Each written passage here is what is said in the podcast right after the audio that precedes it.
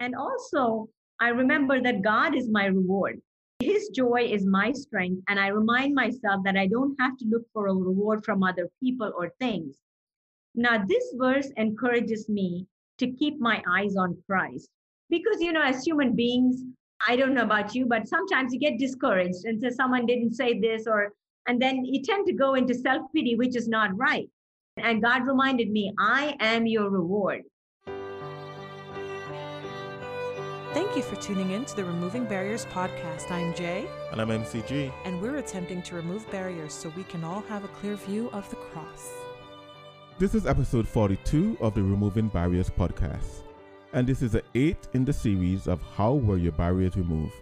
In this episode, we'll find out how Anna's barriers were removed when she came to a saving knowledge of the Lord Jesus Christ. Crossflix is a family friendly channel with thousands of Christian films, including Christian movies, new releases, documentaries, and educational content. You can access the videos through their digital streaming network anytime, day or night. Whenever you watch a Christian video from Crossflix, you can feel confident that your family is watching inspiring, uplifting content that is clean and curated.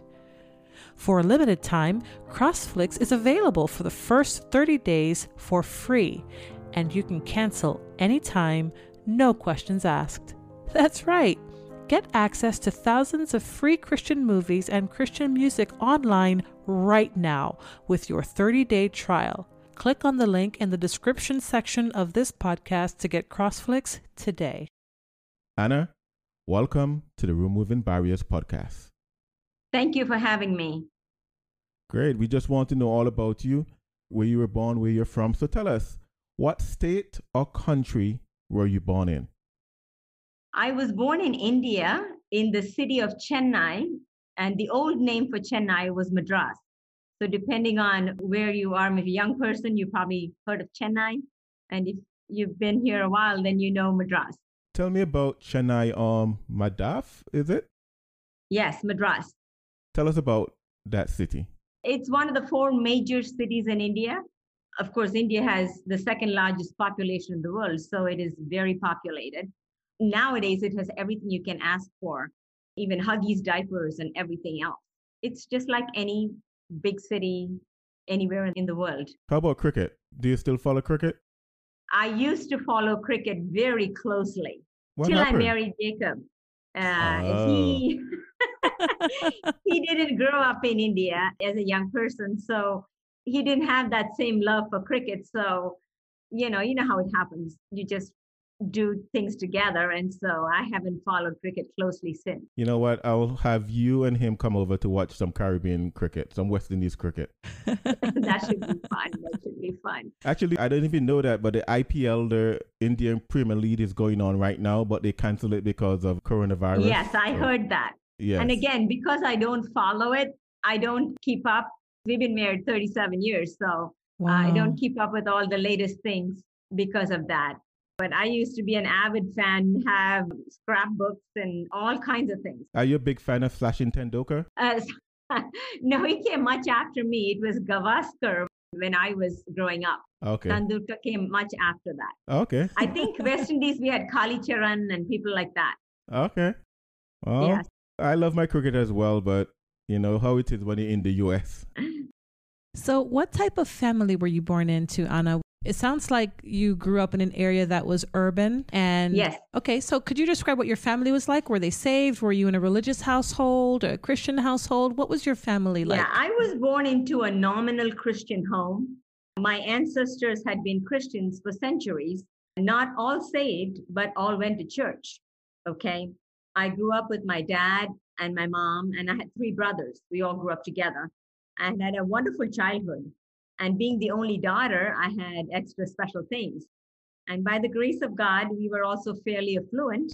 So I had a very comfortable life. Define nominal Christian home. What are some of the aspects that make it nominal? basically nominal christian home means they were not saved i don't think they knew about salvation but we went to church every sunday i went to sunday school you know activities everything revolved around church So, yeah, that kind of a household uh, where praying and reading the Bible was also important. Now, they didn't enforce it, but they taught us to do that. So, having a form of godliness and kind of denying the power thereof? Absolutely. Absolutely. So, you just described what your life was like before salvation nominal Christian home. Yes. You know, prayer and reading the Bible and things that are right. essential to the faith. You were taught, but not necessarily enforced. It wasn't really central in your life. Could you describe right. where you were and what it was like the first time you heard the gospel? Let me first tell you a little bit more about my young life, then it'll make more sense. Okay. We went to a church in India that was more like the Anglican church, basically a big Protestant denomination, but it was an Indian church, not an Anglican church, but an Indian church. And our church was pretty big. We had about 1,000 members even then. Now it's probably 2,000, oh, wow. just the local church. And as I said, as kids, we went to Sunday school. I even won many prizes in Sunday school for scripture memorization, for other things. But as I said, my parents were very religious and involved in the church. We never missed church. In fact, if we missed church, people would come home asking, you know, what happened? Were you sick or something? Wow. So, and my parents are very social people too. So our social life also revolved around church and church members. Usually we were the last ones to leave church. you know, just talking to everybody, that was just the way we grew up. Mm-hmm. And our parents encouraged us to read the Bible and pray. Actually, they taught us to pray. That was our first introduction to prayer. But they were not saved because the message of salvation was not clearly presented in the church. Okay. The church would never deny the plan of salvation, if you presented it to them, they'd say, yeah, all that is true. But they never emphasized it. And they didn't think that salvation was a one-time event. They, you know, repeated the right. creed every week. Okay. We believe in one God, you know, that kind of thing. And I do believe that there were some saved people at church, but that was because they sought the Lord on their own, not because salvation was emphasized in church. Now, to be fair, I'm told that things are quite different now in that particular local church, not necessarily the denomination, because some of the saved people, including my brother, have brought in outside speakers to speak about salvation and things like that. So there have been more people saved there. Now, that doesn't mean that everyone is saved or that it comes from the pulpit, you know, every week. Our parents taught us what they knew to be involved in church, pray and read the Bible, be morally upright, and lead disciplined lives. So I had the idea that even though Jesus died for my sins, when I die, God would weigh my good and my bad. And if my good deeds outweighed my bad deeds, then I would go to heaven. So you see, it wasn't clear, although they taught us about Jesus and his sacrifice and all those things. Mm-hmm. And then you asked me the first time I heard the gospel, was that your question? Yes, because I imagine that if you grew up in a church where there was a lot of religious activity and a lot of the going to church and it was a habit, you're living moral and disciplined lives, I would imagine that if someone were to present the gospel and say, hey, that's not how you get saved, this is how you get saved, most people would be like, huh? What are you talking about? I live a moral life. So, was it in church? Was that the first time you heard the gospel, or where did you hear the gospel and how did it affect you when you heard it? The truth is, I really can't answer that question okay. because I really don't remember that. I think my understanding of the gospel was progressive. I don't think anyone presented it at one time. I got peace at a time. Right. And it all came together. When I talk about my salvation, I'll say how it all came together. But I think my understanding of the gospel was a piece at a time, not all together one time. Yeah, I can totally understand that. I have a very similar testimony. I can't think of one time where I've heard the gospel and I responded. It was very much progressive. And every time the Lord taught me something new, you know, I was able to, like you said, piece it together and realize, oh, this is what salvation is. Yeah. I can totally exactly. understand that. Right. Right. Yes. Do you remember the first time that you come to the full realization of your sin, that your sin kind of smack you in the face and say, hey, you're a sinner, you're in need of a savior. Do you remember that first time? Or when you first came to the full realization of that? See, growing up, I knew that my aunt, my mom's sister, was different. I knew she was closer to the Lord. She prayed a lot. And I knew she had a strong relationship with Jesus. Her conversations always brought that out. And I knew that one day I wanted to be like her, but not yet. One day that will happen, but not right now. However, as a teenager, I went through a rough couple of years. My parents were very strict. And that was the way it was in India at that time. You can't afford to get a bad name. You know, everyone was looking at you. And so you had to be so proper, you know. And so, but I never understood that. And they were trying to protect me. But as a teenager, because I didn't understand that, there was a lot of disagreement between us. And I was unhappy. It was at that time that God got a hold of my heart. And one night when I was in bed, I was not asleep. He told me that if I gave my life to him, he would take care of me and give me the joy that I was seeking. Actually, I cried all night, and by daybreak, I surrendered my life to Christ. I did not fully understand exactly all that was entailed in that, but I did not care. I knew that Jesus would lead me and that he would take care of me, and I was prepared to follow him. What were those barriers that were preventing you from coming to Jesus Christ? And also, what was it exactly that you were wrestling with all night? Was it a question of whether or not you give up friends or your lifestyle? Expand on that a little bit more. Yes. My first barrier that prevented me from coming to Christ is the fact that the gospel was not clearly presented. Okay, so for a long time, I really didn't understand God's plan of salvation. So that was the first barrier. Secondly, I had the mistaken idea that once you give your life to Christ, then life will really be boring mm-hmm. and that I wouldn't get to enjoy different things in life. And that's why I said to myself, I will be like my aunt one day and I would give my life to Jesus, but not right now. And at that time, the age of 60 seemed like very old. Okay. And so I said, Lord, when I'm 60, I'll think about these things. Mm-hmm. Little did I know mm-hmm. after mm-hmm. I got saved, and I was saved at 19, I wish I had gotten saved earlier. Mm. I just wanted to enjoy life. Sure. You know, my parents were so strict, they wouldn't let me do that. I'm like, gosh, if I come to Jesus, I lose everything. I mean, I lose everything. I gain heaven. I knew I'd gain heaven, but heaven didn't seem so attractive at that time, you know, as a teenager. I mean, heaven alone. Let me right. put it like that. Right. Heaven alone. Yeah, that kind of thing. Okay. I was going to tag on a question to what you said about how heaven alone didn't seem all that exciting. Although it would be great to go to heaven, but you were worried that coming to Christ would cause you to lead a boring life. Did you realize immediately how wrong you were? Like after salvation, do you realize? Oh, absolutely. Okay, I was going to ask, absolutely. did it take time for you to realize or was it immediate? No, okay. no. I just was like, how crazy was I? you know? Right. I mean, it was totally different. My life was totally different. And I just couldn't imagine why I didn't do that earlier because what I was seeking, I wasn't getting.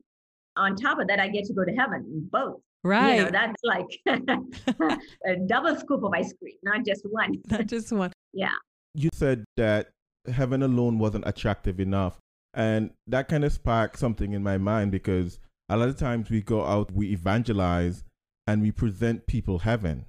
You know, you get a chance to go to heaven forgetting the most important part about heaven is not the pearly gates and the streets of gold is the fact that jesus is there. Right. And mm-hmm. the fact that you came to jesus you know you are right. Heaven alone is not enough. It's the fact that yeah. jesus died for you and he's there you're going to be with him forever yeah. is what make heaven heaven not the golden exactly. street and all those things. He's the pearl of great price. Definitely. Absolutely. Did you tell us how were those barriers eventually removed? You mentioned the barrier of not having a clear gospel presentation, wanting kind of to have fun. Wrap it up and tell us how did those barriers actually get removed for you? I was very unhappy trying to enjoy the life I wanted to enjoy. Mm-hmm. Okay. And I love my parents, but we could never agree on anything. And, you know, it was just always this and that. And I reached a very low point in my life. You know, it wasn't like I was doing something really terrible, you know I'm saying? But especially in the light of what things that are happening nowadays, what people go through. But it was in the 70s. And, you know, I grew up in India and everyone was very strict about things. And in my mind, it was like, no, this is not what life's supposed to be. And so it was a very low point, And then God brought me to an understanding that true joy is found only in Him. Yes, heaven is because of His mercy on me, but He gives me true joy even here. He's going to be part of my life here. He will never leave me, and He'll give me peace and joy right here, even before I get to heaven. You're listening to the Removing Barriers podcast. We are talking with Anna and finding out how were her barriers removed. We'll be right back. Do you have the desire to earnestly contend for the faith which was once delivered unto the saints? Answers in Genesis can help. They provide biblically sound books, CDs, DVDs, homeschooling materials, VBS materials, online courses, digital downloads, and the Answers magazine, and more. Plus, tickets to the Creation Museum and Ark Encounter. Go to the Answers bookstore by clicking the link in the description section below so you too can be ready to give an answer to anyone who asks the reason of the hope that is in you. 2 Corinthians 5:17 says, "Therefore, if any man be in Christ, he is a new creature. Old things are passed away; behold, all things are become new." So, Anna, after salvation, what changes were evident in your life? You touched on it a little bit before the break, could you elucidate and explain how your life changed after salvation? Oh, I was a totally different person. I was in college at that time, and everyone who knew me noticed the change. My classmates, friends, siblings, even my parents. First of all, I went to find a classmate of mine. Her name is Ramola, who I thought before I got saved, I thought she was the most boring young person. and the reason was every time she had a few minutes, she will pull out, you know, the small red Gideon's Bible. You know what I'm talking about? Mm-hmm. Mm-hmm. She had that in her purse all the time. She'd pull it out, even, you know, a short break, she'll be reading that. I'm like, boy, does this girl have nothing to do except read her Bible? I used to think of that. You know, I knew she was very close to the Lord, but I really didn't want to be like her. But, you know, the morning I got saved, the first person I went to and looked for was Romola. I found her and I told her how I had given my life to Christ, you know, and she was so excited. We became best of friends. And for the next year and a half, not officially, but unofficially, she discipled me mm. till we graduated. She was my discipler. And she brought a lot of things to my understanding that I did not clearly understand. I knew I'd given my life to Christ and I was willing to follow him, whatever the truth was. You know, she taught me a lot of stuff. Secondly, the focus of my life changed. It was all about Jesus. I knew Jesus would lead me and he would guide me, and I depended on him. I was confident in the Lord, and I had the joy and the peace that he promised me. No, it's not that everything went my way all the time, but God was very careful to make sure that He was so gentle with me that I enjoyed everything. You know, if it didn't go, He still encouraged me. If it didn't go my way, you know, He still encouraged me. And although I prayed and read the Bible before, like I said, now it was not a task. I enjoyed doing it, you know, and I knew I was talking to the one who loved me and the one whom I loved. Amen. Mm. Also, my friends changed.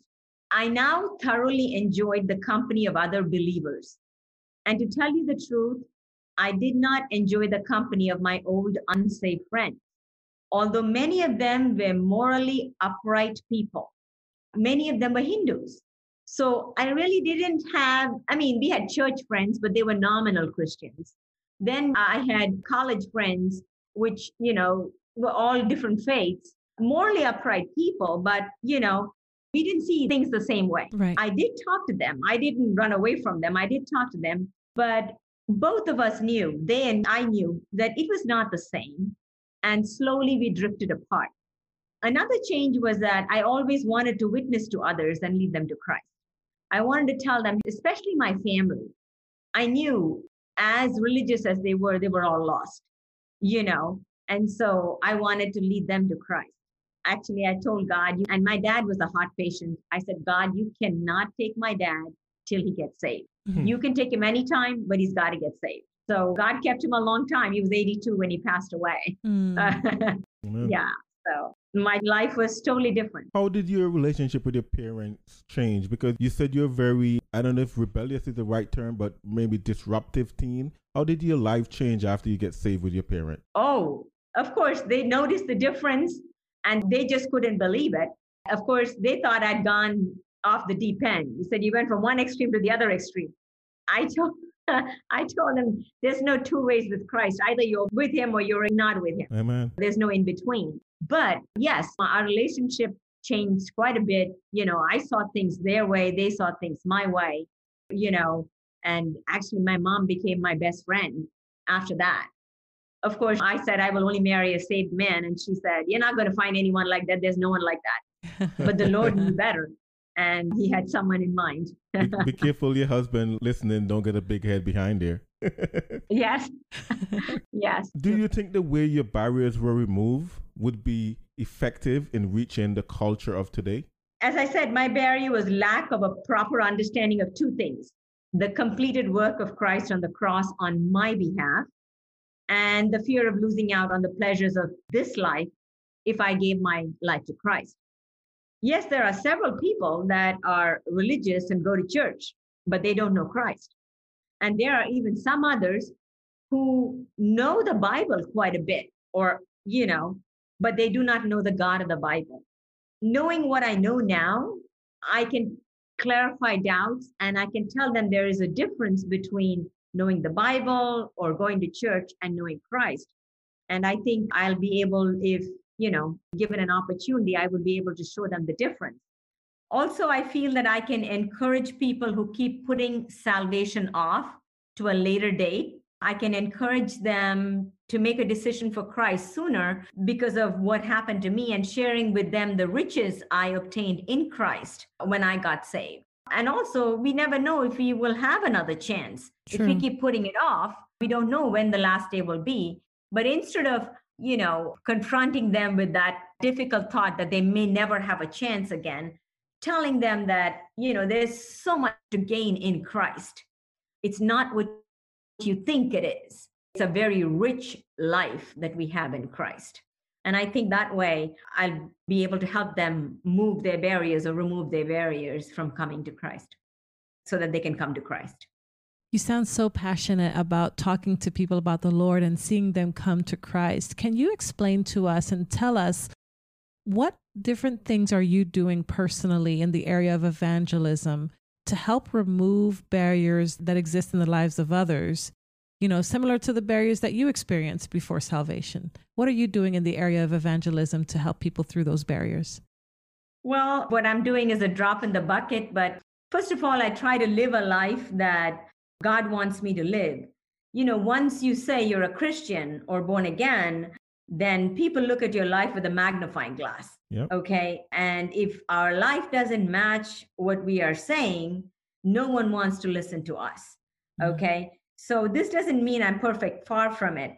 But rather, I, you know, I want to have short accounts with God and spend time at his feet so I can be the person he wants me to be. And when I mess up, go to him and ask for forgiveness. And if others see me mess up, so be it. I mean, I tell them that, you know, that, yeah, I messed up. And so people can see that you are genuine in your relationship with Christ. That's the first thing. But that doesn't save people. That alone will not save people. So I try to share the gospel with others, especially people that God has put in my life. Not that it is limited to that, but I mean, God puts people in my life that He will not put in your life. And so Right. I feel like, you know, people have come into my life for a reason. So I try to share the gospel with them. And things have changed after the pandemic hit us in March. In some ways, even for the better. I'm able to do Bible studies on Zoom, two of them with individual ladies, and the other two are with small groups of six to eight people. And my husband and I do the group Bible studies together. We chose the book of Romans because the gospel is very clearly presented in that book. And see, church going people, if you tell them, oh, you want to study a book in the Bible, they're more interested than if I tell them, oh, this is the way to salvation. They think they already know a whole bunch. Mm. I found that they're more willing to study a book in the Bible because it seems like, okay, we're doing a Bible study.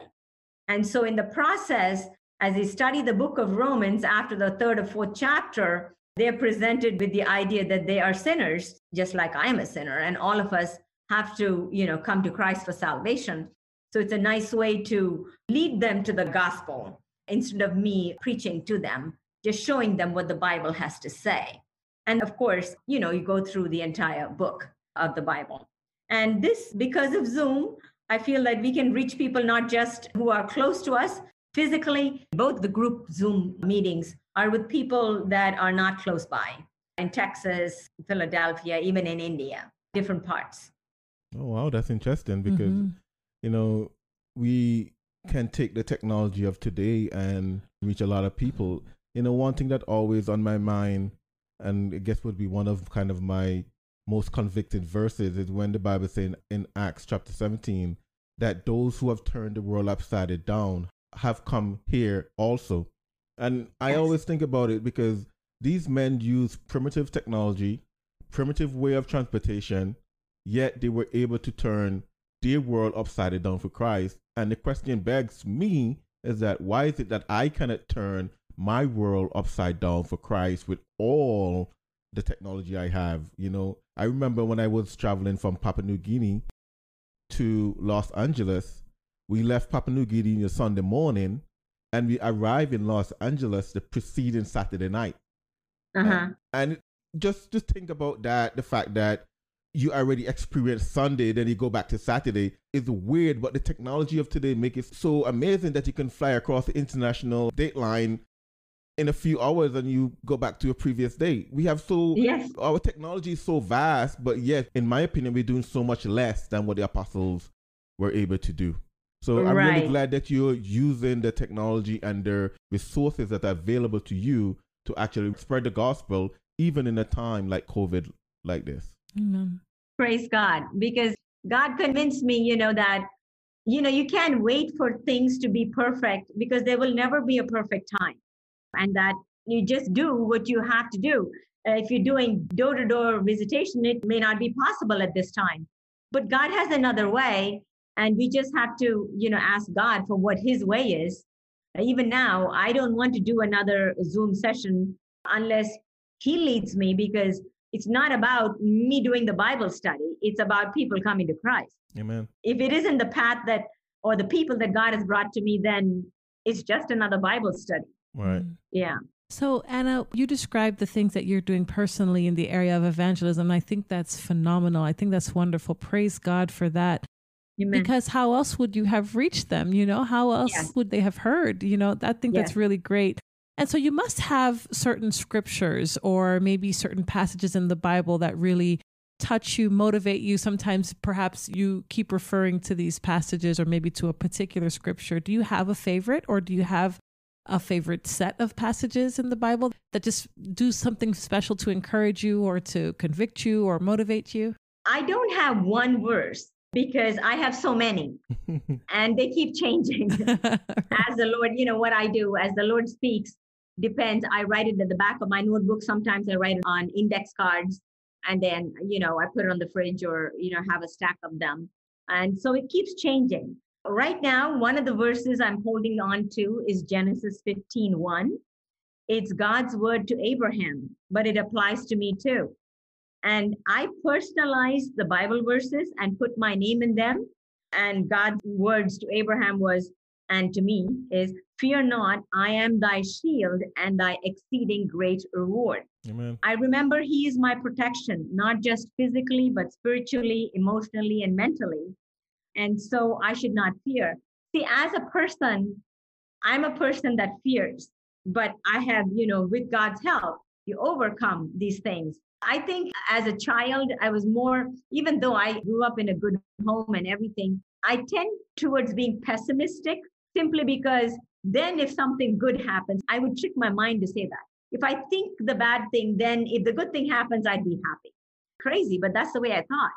And so right now, you know, I felt God speaking to me saying, Fear not, I am thy shield and thy exceeding great reward. I also remember that God is my reward. His joy is my strength. And I remind myself that I don't have to look for a reward from other people Mm. or things. This verse encourages me to keep my eyes on Christ and not on people.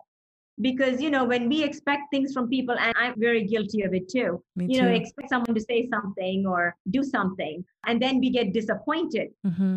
Even in evangelism, when I look at Christ, you witness to somebody and they don't accept Christ. You've done the whole Bible study and they still say, Oh, I'm not sure. I have to look at Christ and say, You are my reward. You know everything that's happening. My joy comes from you and not looking elsewhere. And this verse helps me refocus when I falter. And again, this is just one of the many, many verses, just happens to be one on my fridge right now. Amen. That's such a blessing. What about a favorite Bible history, sometimes referred as story? Do you have a favorite account in the Bible that you really like? Not necessarily, but I can give you a couple of people. One is I love David. God called him a man after his own heart. I would love for God to say that about me. Mm. You know, yes, he did some of the most terrible things, and I wouldn't want anyone to do those things. But when he was confronted, he didn't blame anyone. He acknowledged it. He was humble, repented, and also his life after that completely changed. Obviously, that's why God called him a man after his own heart. God knew his heart. I want God to think of me that way. Of course, my heart needs to be that way too. The other person I love is Paul. I can identify with him, not because I'm anywhere close to him, but because he was going the wrong way, his own way, and thinking that was the best way. And that's what I was doing, thinking, oh, my way is going to bring me happiness, you know, until Jesus stopped him in his tracks. And after that, Paul was totally surrendered to God and he loved the Lord. He spent the rest of his days preaching the gospel and desiring to draw everyone to Christ. Now, as you mentioned earlier, so much, so much God accomplished through him because he was totally yielded to God. I mean, I'd love for God to use me to draw many to him. And that's my prayer too. So these are two characters that I really love. A lot more people, but if I were to condense them, then these two would stand out. Amen. You know, when I asked you if you had a favorite scripture or verse, you talked about how it changes often. That's because the scriptures tell us that, right? The word of God is living, it's powerful, it's sharper than any two edged sword. So it speaks to us differently depending on what's going on in our lives because the Lord is constantly working on us, whittling away the flesh and building the inner man up. And so Right. I wonder when it comes to scripture passages that convict you, would you say the same thing about those as well, that they change depending on what's Yes, happening? Or is there, okay. They do because there are so many, and God is so good because depending on my need, He will convict me appropriately, right? But I can give you one passage that convicts me, and that is First John 2 15 and 16. It says, Love not the world, neither the things that are in the world. Mm, If any man love the world, the love of the Father is not in him. For all that is in the world, the lust of the flesh, the lust of the eyes, and the pride of life, is not of the Father, but is of the world.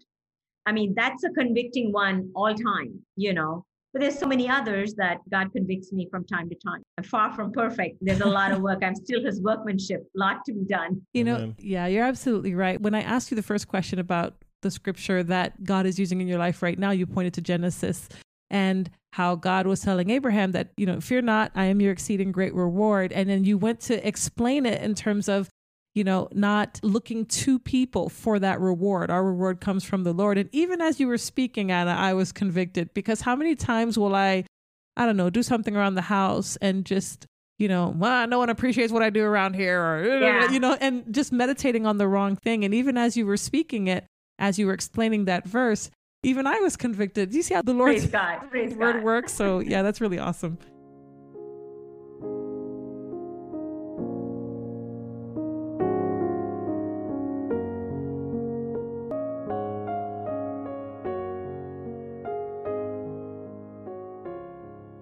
Do you have a favorite hymn of the faith? There's no one hymn, but I love this hymn as the deer panteth for the water. So my soul panteth after thee. So I love that hymn. but I love a lot of hymns. May that be true of Uh, all of us. Maybe Give us another one. Uh, at Calvary. Oh, okay. Um, my kids love yeah. that one. Yeah, great. Yeah, Great. yeah. What about your favorite giant of the faith? I think that might be David and Paul, but Yes, I guess so. yeah. Yes, especially Paul. And Peter, he hung upside down. I mean, sometimes you say things you, you shouldn't be saying. put a foot in the mouth kind "Oh of thing, goodness." right? Right, right. And so all of them, I mean, where am I? I'm a little worm compared to any of them, you know? Yeah. Yeah, Yes. it's amazing how many folks we have interviewed in the series "How Were Your Barriers Removed" that they mentioned David as someone they look up to. And as I mentioned in a previous episode, you know, if I would choose someone, you know, blindly to say, you know, this person was someone after God's own heart, I would say maybe Daniel, maybe mm-hmm. Joseph.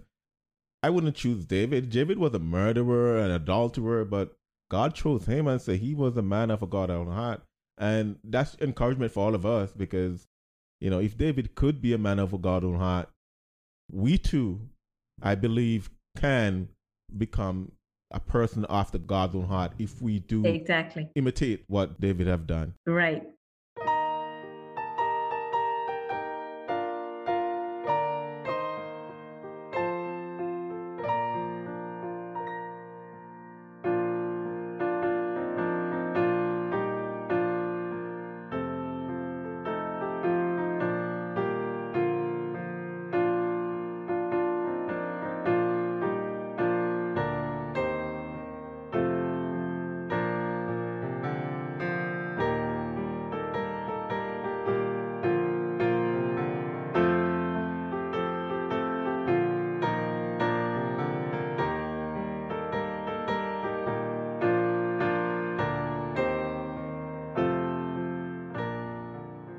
So, Anna, we want to give you the floor pretty much to just share your heart with the audience. If you would like to explain to them how can barriers to salvation be removed, what would you say to someone that is struggling with perhaps not wanting to give up this life for Christ? Even as you were saying that, I was thinking of my brother. He knows the gospel message clearly, and we've presented to him many times, but he knows that if he comes to Christ, He's going to have to let go of the drinking and the partying, all the life that he's living now. You explained how, though you weren't drinking or doing anything crazy like that, but just, you know, the pleasures of this life, Yes. those will have to be left behind. So we're going to give you the floor, give you an opportunity to share your heart with the audience when it comes to barriers, when it comes to the gospel. What would you like the audience to know and hear from your heart? Well, the truth is, people don't know what Christ did for them and who Christ is. That's the thing. They may go to church, and you talked about your brother. I have three brothers. Two of them are saved, but one is not. And he's exactly in the same position as your brother. Mm, And I've been trying to get him to listen to the Zoom, you know, from the Word of God. What does God say? You know, and who God is. If people come to a realization of how loving and how wonderful God is, then they would want to come to Him. So I would say that I am no better than anybody else. In God's eyes, all of us, even David, we talked about, a murderer, an adulterer, and even the best person on earth, you know, all of us are sinners in God's eyes. And we can never pay the debt that we owe to find our way into heaven. But God loved us so much that he was willing to come down as God the Son, God the Father sent God the Son to die for us and take my punishment. And he promised us, and if we repent and place our complete trust in him, that he will give us eternal life, abundant life. It's not just life in heaven, which is wonderful because God will be there and Jesus will be there, and that will be the greatest thing. But even our mind's eye at this point may not be able to see what heaven is like, but we can understand peace and joy and love and a great life here on earth. And God gives us just that. Money is not the thing that's going to make us happy. We want money because we think it's going to make us happy. You know, the things in life are not going to make us happy. We need a few of those things to be able to live. You know, definitely we do need that. And I'm not denying that. But the things that God can give us, the true happiness, the true joy, the true things that our hearts are craving, can only come from Christ. And so, if you will realize that you are a sinner and that Christ was willing to die for you so that you could have that life, then if you truly understand that, you would give your life to Christ. And that's exactly what happened to me. And that nobody, not even the best of us, can earn our way to heaven, not by what we do. And it's so simple. In fact, it's so simple, even a child can understand it. Just mm-hmm. like a child will look up to its daddy or mommy, you know, for security when there's so many dangers around. In the same way, we can depend on Christ totally for our salvation first, and then for an abundant life here on earth. And so I would say to anyone that is struggling with the thought that they are losing out on life, that they have it all wrong, that they don't understand. If they would just give God the chance. And if they would like to see what God has to say, look in the scriptures. That's what Jesus said. My word will never pass away. Heaven and earth will pass away. My word will never pass away. And in his word, he says, I am the way, the truth, and the life. No one goes to the Father except through me. So he is the only way, and he gives us abundant life. And so it is faith and trust in him that'll give us what we are truly desiring. Anna, thank you for joining us on the Removing Barriers podcast. Thank you for having me. It was a pleasure. Thank you for listening. To get a hold of us or to support this podcast, go to anchor.fm forward slash removing barriers. This has been the Removing Barriers podcast. We attempted to remove barriers so that we all can have a clear view of the cross.